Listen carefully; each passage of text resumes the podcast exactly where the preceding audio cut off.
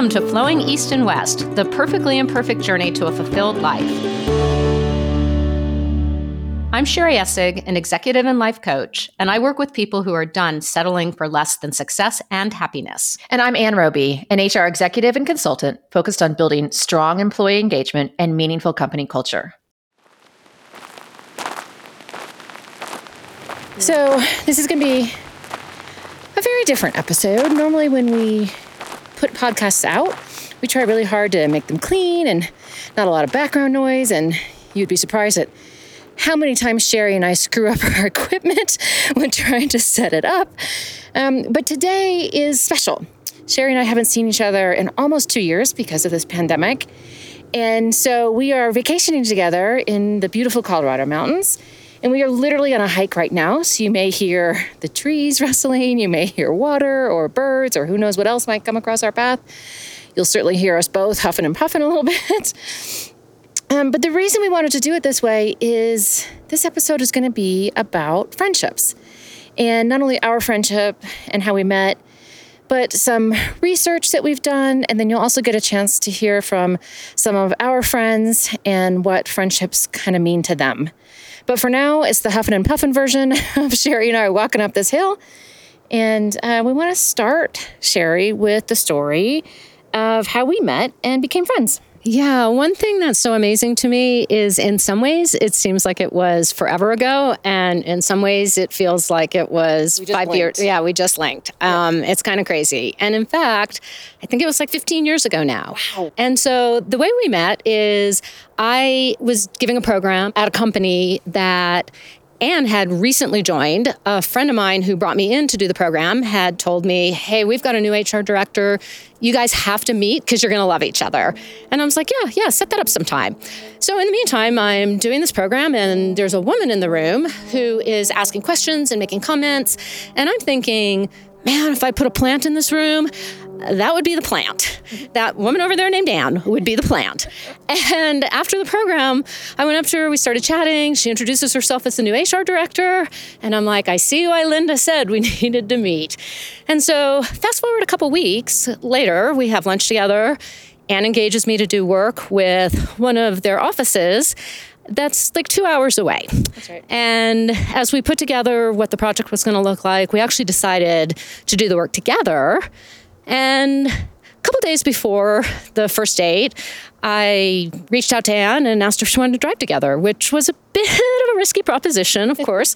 2 hours there, 2 hours back. If we didn't like each other, it would have been bad. Exactly. And then like 6 or 7 hours, like doing the work together during the day. Well, as it turned out, and you can probably surmise, it went quite well. And in fact, we both realized that it was actually like we were probably going to meet one way or the other based on how much we had in common. That's right. And it was a long day, and we did some great work with the office. And then I distinctly remember, Sherry, do you remember this? That we were driving back, and I mentioned that one of my favorite yoga teachers was opening her new studio that afternoon, or that evening, I guess. And I was going to go, and I think I asked, hey, do you want to come too? And so after that 10 hours together, we went home, put on our yoga clothes, and went to this brand new studio. And so in some ways, that was kind of like off to the races for our friendship, right? So my friend Shasta Nelson talks about the 3 components of friendships that are really, really important. And we'll put some of Shasta's information in the show notes because she writes specifically about friendships. So the 3 components are positivity, consistency, and vulnerability. And in this case, we've already talked about consistency, right? So Sherry, you had come, we had met at the program that you were doing for the company I was working for. And then we had lunch and then we went and did this piece of work 2 hours away. And same day, we went to the opening of the yoga studio. And to your point, it was a little bit of an act of vulnerability to even ask if we wanted to ride together. And then we had the consistency part down, and then just hanging out with you in general is an act of positivity. And the other piece of the consistency is we had a series of meetings we did with that group. That's right. So we had 3 or 4 more trips where we had 3 or 4 more opportunities right in the car forever. Right. And, you know, as one of my neighbors has said about this podcast, God, you and Ann are so good talking to each other. And I explained to him, we have hundreds and hundreds of hours of experience talking to each other. Lots of time. Lots of consistency. And so, you know, we could talk lots more about our own friendship, and it'll probably get woven in through the rest of this podcast. But suffice it to say, it was the beginnings of just a truly wonderful, lovely friendship, which has literally led us to where we are right now on this hiking path in beautiful Colorado. So, Sherry, when we think about other friendships other than our own, which of course is other friendships, just us. It's all about us. But I remember when we were prepping for this, you talked a little bit about your experience right out of college and working for a large firm. And when you left there, you had kind of really strong feelings about some of the friends you might be leaving behind. Yeah, I worked for a big CPA firm, and most of the 500 professional staff were under 30 and mostly single. And so besides the fact it was a big CPA firm and we all worked like horrendously long hours, it was like this massive social environment. And we traveled as a big pack, and I felt like I had so many friends there. And when I left 4.5 years later, I remember being super clear and really sad that there was no way I could stay in touch with this many people. Right, because that goes to that consistency point that Shasta was talking about, right? And so, you know, when we're in school or sometimes right out of school, and we're kind of, I had a similar experience when I first started working at IBM a million years ago, where there were a bunch of us hired right out of college campus and we all started work together. And so in places like school or new work environments, often you have this kind of built-in consistency, which gets harder and harder as we become older and more mature adults. But what I loved about what you told me about the story about that experience is you had some specific thoughts about who you thought you would and wouldn't stay in touch with. Yeah, it was really interesting. There were some people I knew were going to be lifetime friends. There were some people I thought would be at least long-ish term friends. And there were some people I really was fairly certain it would just fall away when we didn't have work in common. And the people I thought would be lifetime friends really have been lifetime friends. But it was those other two groups. There were people that I really thought we'd stay in touch, and some of those we didn't. It turned out we really didn't have a lot in common besides work. And then there were a few people that I would have never expected that we would have stayed in touch and built a friendship completely separate from that work experience. And it was a really early lesson in recognizing that some friendships are situational. It doesn't diminish the relationship at all, but it's really in the context of that situation. And it's always interesting to discover who transcends that. Yeah, so what you're referencing, and it's funny, I'm gonna talk about my friend Shasta here again, because she talks about friends coming into our lives for a particular reason, a particular season, or for a lifetime. And so in this case, you're talking about some folks that were there just kind of for that season, the season of your life when you worked there, and some folks that are there for a lifetime, right? And there are other situations where people come into your life for a specific reason and may not exit altogether, but they may sort of come out of that immediate tight circle of friends for whatever reason. Yeah, I think that's true. And I'm just sitting here and reflecting on, I have definitely had people in my life that they came in at a certain moment, and when that reason had been fulfilled, it was time for the friendship to move on. Yeah. And that's always sad. I've had a couple of those as well. And some, you know, also ended because one or the other of us disappointed each other. And so I want to talk for a couple minutes about that positivity thing. And I remember distinctly, you know, as a youngster going to Catholic school just about a million years ago, and the nuns, they were actually referencing prayer, but it's very similar to what we're talking about with this idea of positivity. And what the nuns used to say was, the amount that you put in needs to be greater than what you're taking out. And I think about that with relationships and with friendships, and I think that's what Shasta's talking about on the positivity side as well. It's not that you have to be positive all the time, because let's be honest, part of being friends is that you can rely on each other when things just go rough or start getting tough in some way. But it can't always be a draw or a negative or a suck on your time or life in some way or another, and that there has to be more positive inputs than outputs, if you will. Right. And Stephen Covey has a similar concept that I'm pretty sure he refers to it as the emotional bank account. And that over time in relationships, you make deposits into the bank account and you make withdrawals because relationships are reciprocal, but that it's so important to be mindful that you are depositing at least as much in as you are taking out. That's right. And there are definitely times when, due to circumstances in your life, that you'll be taking more out. And in fact, we're going to hear from Sherry's sister about that exact situation where she had a health crisis. And she realized when she was going through that how important her friends were to her. And she will speak exactly to this balance between the positive and the negative.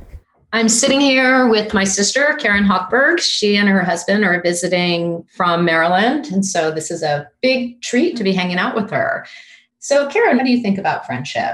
I think about friendship as an opportunity to truly be yourself with somebody and to know that they will be by you and understand whether things are good, whether things are bad, whether you're being goofy or serious, that they accept you for who you are. I also think about friendship as sort of a gradation of relationships, because you can have friendships that are maybe focused on a lot of shared interests, but maybe you don't share your inner self with them. And then you can have that friendship that is really more like a sister. The thing I feel so lucky about is having a sister. We're 2 years apart, and having a sister who is also one of my best friends. Our friendship in many ways did not happen immediately. I think if I look back, it's definitely something that's happened later in life. And I think a lot of the development of our friendship was really over our own shared trauma. I always think about it as we didn't really start to build a relationship till we were in college. And that was really the early stages of becoming more than just sisters. Well, broadening beyond sisters, what role have friends played in your life, especially when you were going through your year of being treated for breast cancer? Thank God for my friends. I walked away from that year with, of course, you being the most instrumental in just sort of the everyday support that I had. But one of the things that I really walked away from that I truly believe is you get what you give. And I never really looked at friendship that way before, but it was overwhelming how many of my friends were there for me, whether it was meals, whether it was to send me a card, whether it was to send me a joke, or to just sit with me with a coffee. And I really live by that now, of you really get what you give. And I guess I gave a lot prior to my breast cancer, because I certainly got a lot from my work friends, my close friends, my family friends, friends of friends. And I think it had a lot to do with the ease that I went through my treatment, because anybody who's gone through any kind of treatment for any kind of cancer knows it is really tolling and taxing and exhausting. And but I just always had somebody around me, even on my lowest of days, to sort of say, just put one foot in front of the next. You got this, you got this, you got this.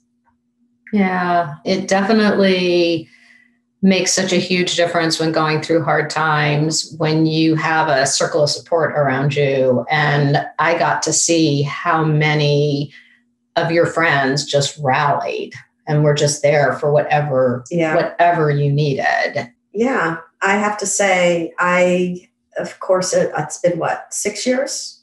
And yay! I know. And in that 6 years, I have had a handful of friends who have also gone through treatment. And it's an honor, I have to say. I've had some coworkers who have reached out to me when they were diagnosed with breast cancer to say, I just saw how graceful you were when you went through your treatment.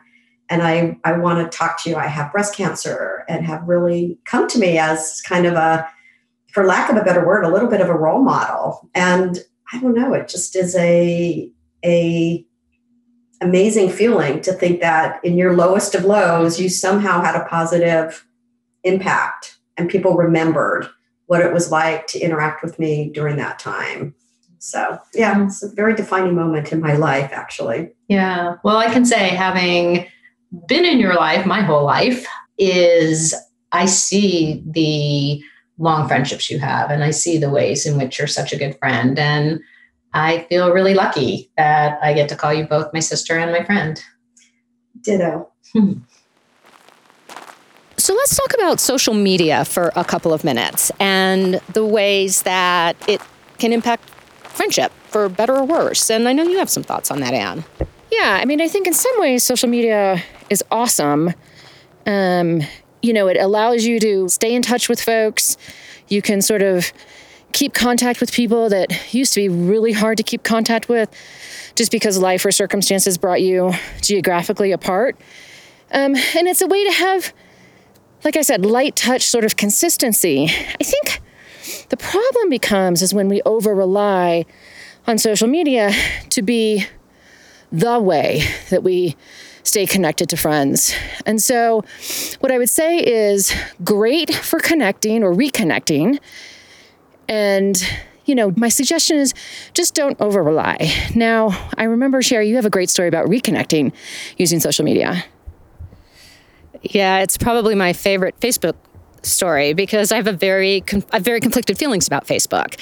And I had a Facebook message, and I can't believe if I sent it or my friend sent it, but it was from my first friend I made in California when we moved there when I was 7. And we had been really, really close. And then somewhere in our late 20s, we just kind of lost touch, and not for any bad reason at all. We just lost touch. And so many years later, one of us reached out and said, we became Facebook friends. One of us friended the other one, and then somebody reached out and said, want to do a catch-up phone call? And the other one said, that would be great. And we got on the phone, and it was like no time had passed, even though so much time had passed and so many life circumstances had changed. And this was the person you had been friends with since you were 7. Since I was 7. Right. I think that is the magic of social media, and the fact that, I mean, what I just heard you say is that you used social media, in this case Facebook, as a way to reconnect with somebody you hadn't seen in years.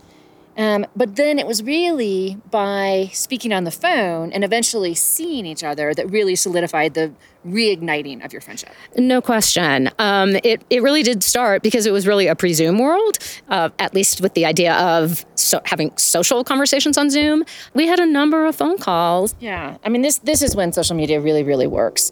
So I am sitting here with my friend Claire Baum, who we are not literally sitting together. It's virtual. I'm in Raleigh and she is in LA. And one of the reasons I was really excited to chat with her about friendship is she was my first friend when my family moved to California, and we were 7 years old when we met. And I will forever be grateful for that. So one of the reasons I really wanted to talk is that while we were really, really good friends through our childhood and through college and into our 20s, is we lost touch sometime in our late 20s for about 20-ish years, and not for any particular reason. We ultimately reconnected via Facebook. This is the part of Facebook that I love, is the ease of reconnecting. Yeah, me too. It's actually, I don't post a lot on Facebook or whatever, but the finding you was one of the highlights of my Facebook experience. Yeah, well, for me as well, because I remember I got a friend request from you, and I was just like ridiculously over the moon about it. One of us suggested that we hop on the very old-fashioned phone and catch up. Yes, that was just such a great thing, because we had this foundation of a friendship that went back so many years. And, you know, I think that childhood friends there's nothing like them. Mm. And it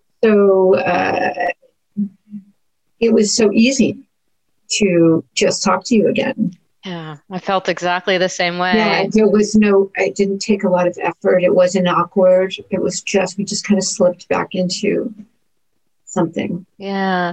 I mean, there's something about having that shared history. Mm-hmm. And, you know, in the fact our parents were really good friends. And so yes. Our families were very intertwined. And so it was just, it was so wonderful to, I do remember that first conversation, there was a lot about, you know, how's Mark and Sam, your brothers? And yes. Right. How's Karen and Ricky, my yeah. sister and brother? And yes. There is something when it's that foundational and it really is just a drifting apart, not a like, oh, something happened, yeah, that it's exactly. just shockingly easy to yeah. pick it up 20 some odd years later. Interesting to me. And I wouldn't say it surprised me or didn't surprise me. That's not the right word. But when I am in LA, like you are always on my A list to see. And I long ago stopped running all over town to see like every friend that I've mm-hmm. ever had in my California life. And yeah. It's, I mean, part of it is I just love spending time with you and talking to you. But part of it, I do think is that deep history. Yes. It's just so special to have someone in your life who knew you back then and knew your family and had similar, you know, was part of a similar community. And something extremely, there's just nothing like that. Yeah, I agree. You know, one of the things Ann and I talked a little bit about earlier in this episode, and then we did a whole episode on vulnerability, is it's still an act of vulnerability to reach out to someone you haven't been in touch with for a long time. Yes. You know, and so you sending that friend request was vulnerable. Us getting on the phone and mm-hmm. having a conversation after all those years. Yeah. And I think it's such a good reminder of why vulnerability is so important and yields such gifts. Well, it's just, it's about taking risks and, you know. Something that you did that means so much to me is when my mom died, oh gosh, it's been almost 6 years ago now. Wow. And right, for anybody who doesn't live in LA, you might not fully get this, but you drove from LA to San Diego yeah. for, you know, for an evening and then turned around and drove back to LA, which is like, could be 4 to 5 hours in the car at round trip. And like, that was, I think, such a testament to how the roots of the friendship, like mm-hmm. they don't go away, mm-hmm. you know? Well, and your mom was an important part of my life growing up, good friend of my mother's. And, I just, it felt important to be there with you and with, right. Ricky and Karen and right. So I just want to make one last comment before we wrap this up on mm-hmm. from that night is it just popped into my head, and it was such a wonderful part of what was a really hard evening was somebody had put out like piles and piles and piles of pictures, right, that had come out of my mom's house. And we're all back there going through the pictures. And there were so many pictures that you were in. I don't know if you remember that, right? It was like all those childhood pictures. And there were so many that you were in. And it yeah. was just the, I don't know, it was like the sweetest, sweetest thing. So the suggestion is to use whatever social media that you are currently associated with as a way of connecting, but not expecting that to be the way that you solidify your friendship. So one of the things that Shasta also says is that we have an epidemic of loneliness in this country. And most of us have a significant number of, quote, friends on our social media. And yet a lot of us are often still feeling really, really lonely. And it's because some of social media actually gives this illusion of connection when really it's pretty tenuous at best. And so if you are somebody that is feeling like you don't have enough friendships, or you're one of those folks, sometimes like me or like Sherry, we both have stories about moments in our life where we really just felt deeply lonely. If you find yourself in that position, I mean, One of the suggestions is that you can utilize social media as that way to reconnect with folks and in other ways as well. So for instance, when I first moved to Napa, where I live now, I used Meetup to meet some new people. And so I joined a couple of meetup groups for tennis and hiking and some other things. And it facilitated me meeting new people. Yeah, and I would add to that, when I moved to Washington, D.C. in my mid-30s, and I knew one person and was so profoundly lonely. And this was way in a pre-meetup world, in a pre-social media world. And I recognized that I was going to have to be very intentional about meeting people. And I referred to it as the blind date approach to meeting friends. Right. And I had a couple of friends in other states who would say, oh, I know somebody in DC. And I'd say, give me their number. And many of those were what I would refer to as transitional. They were lovely people. The friendship didn't really take. But over time, I don't know how else I would have built a circle of friends. Yeah. And it was hard work. Yeah. And it remains hard work whether you have... You know, in your case, it was pre-social media. You were using the phone and friends of friends to sort of connect. But it wasn't a rotary phone. At least. So today, there are other opportunities. So Meetup is an opportunity. There's other groups that you can join on Facebook or other places. Even some of the traditional dating sites have ways to connect and meet with friends. And so... whatever format works for you, there are ways, if you feel like you don't have enough friends or you want to bring more friends into your life, there are ways on social media to connect, but it does take effort. It's not like it just happens if you're sitting inside the house by yourself, right? You have to put yourself out there a little bit. You have to get out. You have to be willing to practice some of that vulnerability. I have a client who refers to it as, I know, I need to lace up my sneakers and get off the cul-de-sac. Yeah, exactly. And so looking for some of those options, if you are wanting to look for new friends, create new friendships, there are opportunities through a social media format. Okay, so once you establish some friendships, either new ones or ones that you've had for a while, then where you really need to go to next is how do you really maintain and solidify those? And this is when some of that vulnerability and consistency comes in. And what that means is with vulnerability, you not only let yourself be seen, but you also feel seen by the people that you're with. And so if you are in close proximity to friends, then the opportunity then is to get together on a regular basis, to connect on a regular basis, and go below the surface. You know, we talked about vulnerability early on in the podcast, and authenticity a few weeks ago. And both of these are really, really important components of maintaining and deepening friendships. And Anne, when you moved from Raleigh to the Bay Area, it's been 10 years now, which I can't believe it. No, it's crazy. It's crazy. And part of why I can't believe it is because we still see each other, pandemics notwithstanding. Usually it's with credit cards in hand and shopping. Doing a little local shopping damage. And eating. Don't forget the eating part. Lots of eating. And when you moved, you suggested something that I am so grateful for that has...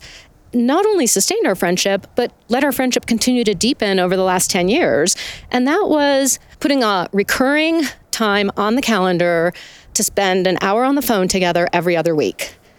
Yeah, and I distinctly remember even when I was having really, really hard time at my job, I still kept that meeting even when I was booked solid all day. And I know sometimes I was wildly distracted because I was so busy. But what I appreciate is, you know, you and I do our best to keep that meeting on the calendar. Now, that may be more formal than those of you that are listening may want or need, but it's an example of the way and the commitment that Sherry and I had to each other to really make sure that we stayed connected. It somewhat reminds me of my friends from college, shout out to the 440 girls, you know who you are, that we commit once a year to getting together, usually somewhere fun like Napa or San Diego or Mexico or what have you. And so, while that's not as consistent as Sherry and I in our weekly calls, it is a commitment and a consistency on an annual basis that we know no matter what, we can kind of pick up wherever we left off. And so there's something to be said for friends that we've had for a really long time as well. One of the things that is such a testament to the way you sustain and nurture your friendships, Anne, is we had the great fun of joining you in Mexico for your big birthday bash. Yeah. And I'll let you disclose if you want to disclose, but I'm not going to be the one to disclose age. And it wasn't yesterday. And was the number of childhood friends that flew to Mexico and spent that birthday weekend with you. I don't remember how many it was, but it was like more than 3 or 4. Yeah. And I think there's something to be said for, I'm so lucky that I have in my life friends that I've had forever, newer friends, friends from college, etc. And so, you know, what I want to do now is actually hear a little bit from my friend Becky, who I have known since I was 5 years old. And we were recently visiting, and I captured some of her thoughts about friendship. Okay, recording Becky LaCroix. Oh, Becky Milani. That's how long we've known each other. I just called you Becky LaCroix by your maiden name, which means to me we've been friends a very, very long time because you've been married a long time. So tell me, Beck, why are friendships so important to you? You know, friendships are important to me. I mean, I think they kind of round us out as people, but you know, I think of friends, I think of what my friends and I call our tribe. You know, you've got your core friends, your tribe, your people that are always there for you. You know, friendship to me is never jealous. Friendship to me is always supportive and authentic. You get to be your true self, you know, let your freak flag fly, so to say, but then also, you know, being vulnerable with your friends, that kind of thing. So I think of that when I think of true friendships, kind of my core tribe and people that you can always pick right back up with where you started, even if it's been months and years that you've seen each other.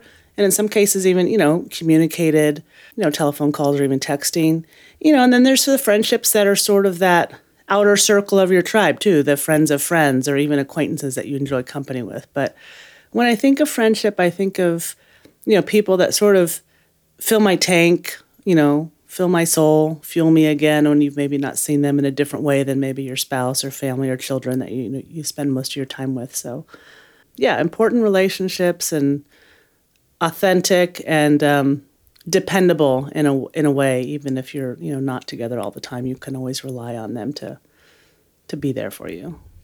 Yeah, I love what you said about there's like the core friends and then there's friends sort of in the outer circle. And I know you've had some friends that you've been friends with for life, like me, since we were like 5. So tell me, is there a difference between people you've known for a long time and maybe this outer circle or even really core tribe friends like you described it, but that are a little bit newer? So just difference between the older and the kind of newer friendships. You know, there is. I would say my childhood friendships like you and, you know, the girlfriends that I'm talking about, when you grow up in your kind of hometown, we grew up in a nice, small community. And to me, those are more like family, honestly. I mean, great friends, but truly family where, you know, sometimes maybe you have disagreements, but there's never going to be something that sets those relationships apart. And same thing, you can, you know, pick up years later and feel like no time has passed.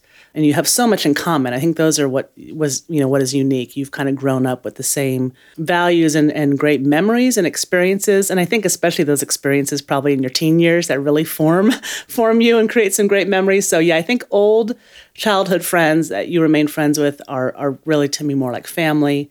And then, yeah, the newer friends I've met through, moms of my children going to school that are my great and dear friends and what I, also refer to as my tribe that I spend a lot of time with. Still just authentic, fun, reliable, but not needy, not jealous, but at the same time supportive and, kind of loving you for who you are. We have been friends, best friends, when 5 years old, when you moved in next door.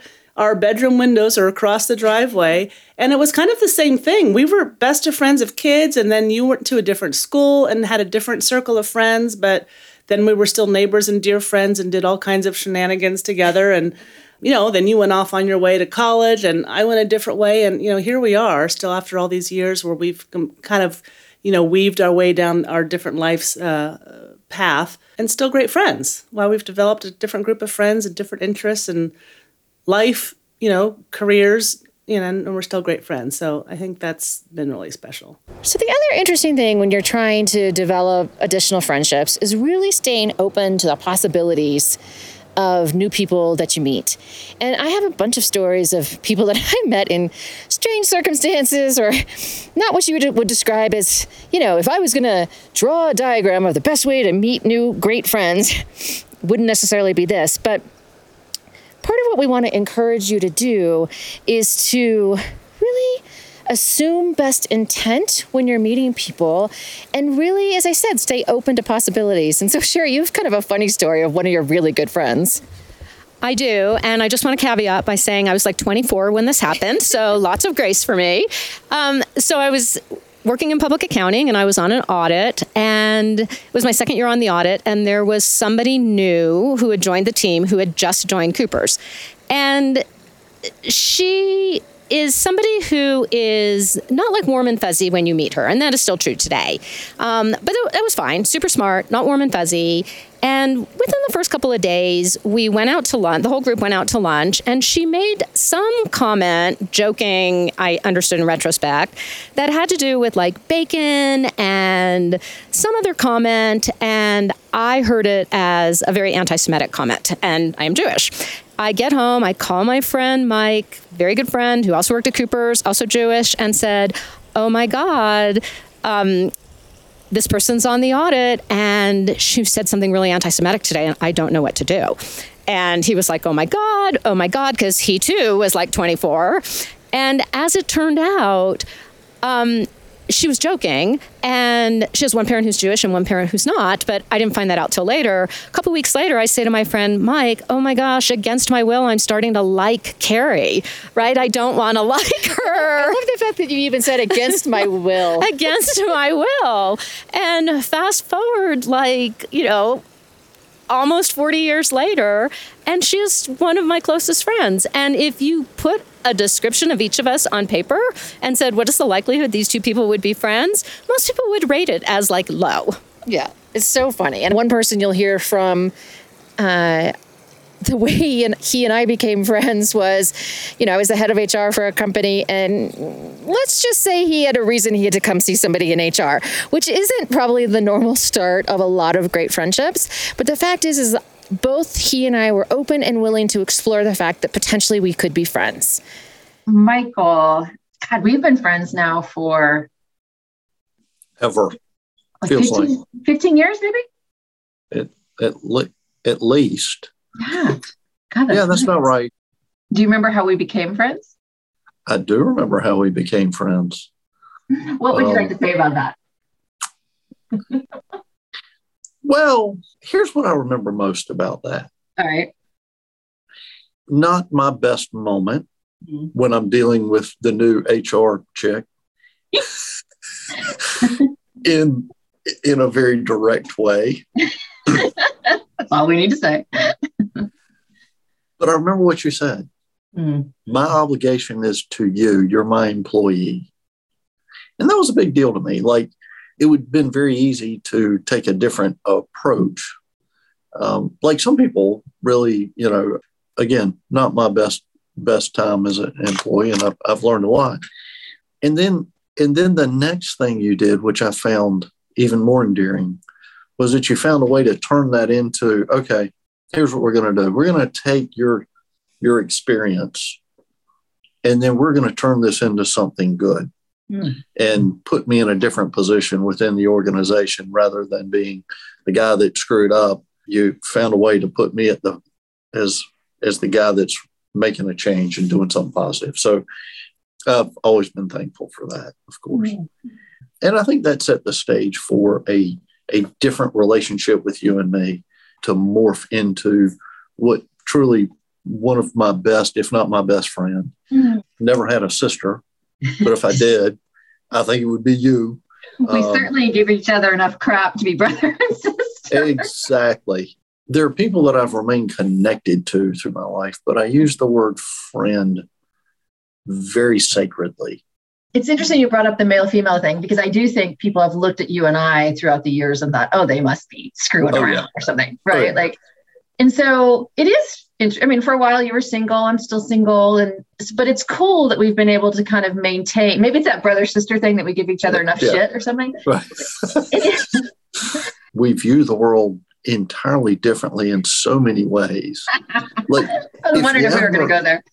If you ever line up like, you know, these are all the various beliefs. These are the 10, you know, critical beliefs in life. Like, we overlap on maybe one. Come on, a couple. Well, we both like dogs, for instance. We both love your children. We both love my children, yes. But everything else, like, it would be like, there's no way those two can be friends. And like, and it works, because those aren't the most important things to either one of us where we disagree. I think that what ends up happening is we kind of say our piece, and then we just sort of recognize we're not going to get closer, but we also don't have to destroy the other when we're talking about this. Right. And so I think it comes back to what you're saying about mutual respect. Right. I admire your opinion. I respect where you come from. I don't have to agree with it. Anything else just about friendships in general, or our friendship or other friendships that you have that you'd like to say just about being friends or your friendships? Well, I mean, you know, it's over and over and over. You hear it, and you hear it for a reason. Like, isn't that really the most important thing we do? Yeah. You know, as you go through life, make a few friends. Yeah. Really connect, support each other, be there for each other. Right. So the point to all of this is, even when things maybe start a little rocky, or you have some assumptions about somebody, what we really want to encourage you to do is assume kind of best intent and stay open to that possibility, to that opportunity that maybe this person could be a good friend. So we've talked about people that you meet kind of first season for a short time in your life. We talk about people that, you know, friends that we've had sort of for a lifetime. And then there's this third component that sometimes people come into your life for a reason. And so, Sherry, I know you have a story about somebody you met when you moved to D.C. Yeah, as I said earlier in the conversation, I was really lonely. And it turned out my next door neighbor was at a point in her life where she was very available, and she really got me out of that lonely hump because we'd have dinner together a couple times a week, and we would just sit and chat, and it really, really got me over that hump. And then her situation changed, and she wasn't living there anymore, and I had started meeting people, and it just seemed so clear at the time that there was a reason that she showed up in my life. And when that reason was no longer necessary, it came to a really perfect ending. Well, and what a beautiful gift she gave you. Absolutely. Right? And I do think of sometimes this idea of reason in friendships is a gift. And so literally just this week, you know, when we come to Colorado, we stay in this cute little neighborhood. And one of the first nights that I was here, or Sherry, before you even got here, I met this neighbor, and he happens to have a fly fishing business. And so he taught me how to fly fish this week. Now, don't get me wrong. Do you really need to know how to fly fish? Well, maybe not. And let's just say I wasn't very successful at it. But the fact is this is an example of sometimes people come into your life to teach you something. And so this guy came into my life, however briefly, to teach me how to fly fish. And so I think I'll remain friendly with him, right? We've connected on social media, and when we come back out to Colorado, we might contact him again. He's not going to be one of my besties, but that's another example of a reason, right? So absolutely. When you think about friends, you can think about these different ways that they come into your life, season, reason, or a lifetime. And people can move in and out. They can either be kind of close, intimate friends that you have regular connection with. You can have folks that, you know, maybe a sort of a broader circle that you see at times, but, you know, they're not necessarily the person that's going to bail you out in the middle of the night. You know, and then there's those those people that are kind of more in the periphery, that maybe some folks that you work with and you enjoy spending time with, or my fly fishing example, right? So lots of different iterations of friendship. So not only was I lucky enough to spend time with Ann in the mountains of Colorado, but now I'm spending a few days with my niece and nephew who both live in the Denver area. And last night, just completely coincidentally, my niece Alyssa started talking about friendship and some of her thoughts coming out of the pandemic and things opening back up. And so I thought it would be really cool to include her voice in this episode as well. So Alyssa, can you just share a little bit about what you were sharing with me last night? Yeah, so I think one of the things that's been really interesting in this time of life, number one, coming up on 5 years living in Colorado, where, you know, over the past 5 years, I've been very lucky to have met so many interesting and incredible people who I want to spend lots of time with. And then at the same time, coming out of this pandemic world where, you know, we saw nobody and we didn't do anything. One of the things that I've been trying to do is very intentionally prioritize my time and have like very meaningful, deep friendships with people. And one of the interesting things that I've been realizing is that it's very difficult to invest quality time and have deep, meaningful friendships with tons and tons of people. And it's just been an interesting challenge as, you know, an adult in 2021. So one of the things I have always so admired about you is the length of the friendships that you maintain and how you invest in your friendships and how many friends you still have that you've had since childhood.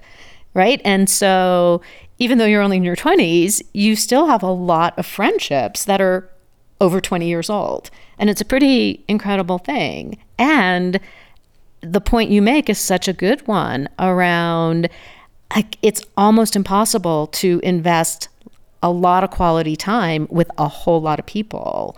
And so one of the things you were talking about is starting to think about friends as almost like your inner circle, where these are the people you invest a lot of quality time and either one-on-one time or like really small group time. And then sort of this next ring of friendships, which are people you really like and you want to stay connected to and you want to spend time with, but being able to do it where it's in bigger social groups. Mm-hmm. And so it's a little bit easier. You can connect with a lot of people all at the same time. Yeah, I think that's part of my process of intentionally moving forward with my friendships, because I think, like you said, I have a lot of really close long-term friends, and I think that doesn't say as much about me as it does about how lucky I've been to just have met so many amazing people, and that's what makes it so challenging for me. And so one of the things I've just started to do is think functionally, like, okay, which of my friends do I want to invest the most amount of time with? Well, and I get why it can feel really weird, but I also think it's really awesome. You're being so thoughtful and so mindful. And in the long run, I suspect that you'll look back and be really glad you did this, because you will be able to sustain a broader group of friends and deepen a smaller group of friends. So any last words before we wrap it up? Yeah, I just thought of something that I wanted to add, which is that one of the reasons why I was doing it is because during the pandemic, one of the things that I was really focusing on was how to be a really good friend. And one of the things that I really appreciated about having such a slow time of life is being able to invest so much quality time with people. And what it sort of made me realize and reflect on is that maybe I wasn't being as good of a friend as I wanted to be, because I was spreading myself across such a large group. For me, I think right now, like, the best way for me to be a good friend is to invest in a smaller number of friendships, invest in quality time. What we hope that you're taking from our discussion today is that if you are kind of feeling a little bit lonely, or feeling like maybe your friends, you don't have as many friends as you'd like, or they're not as deep as you like, there's a couple of things we really want to leave you with.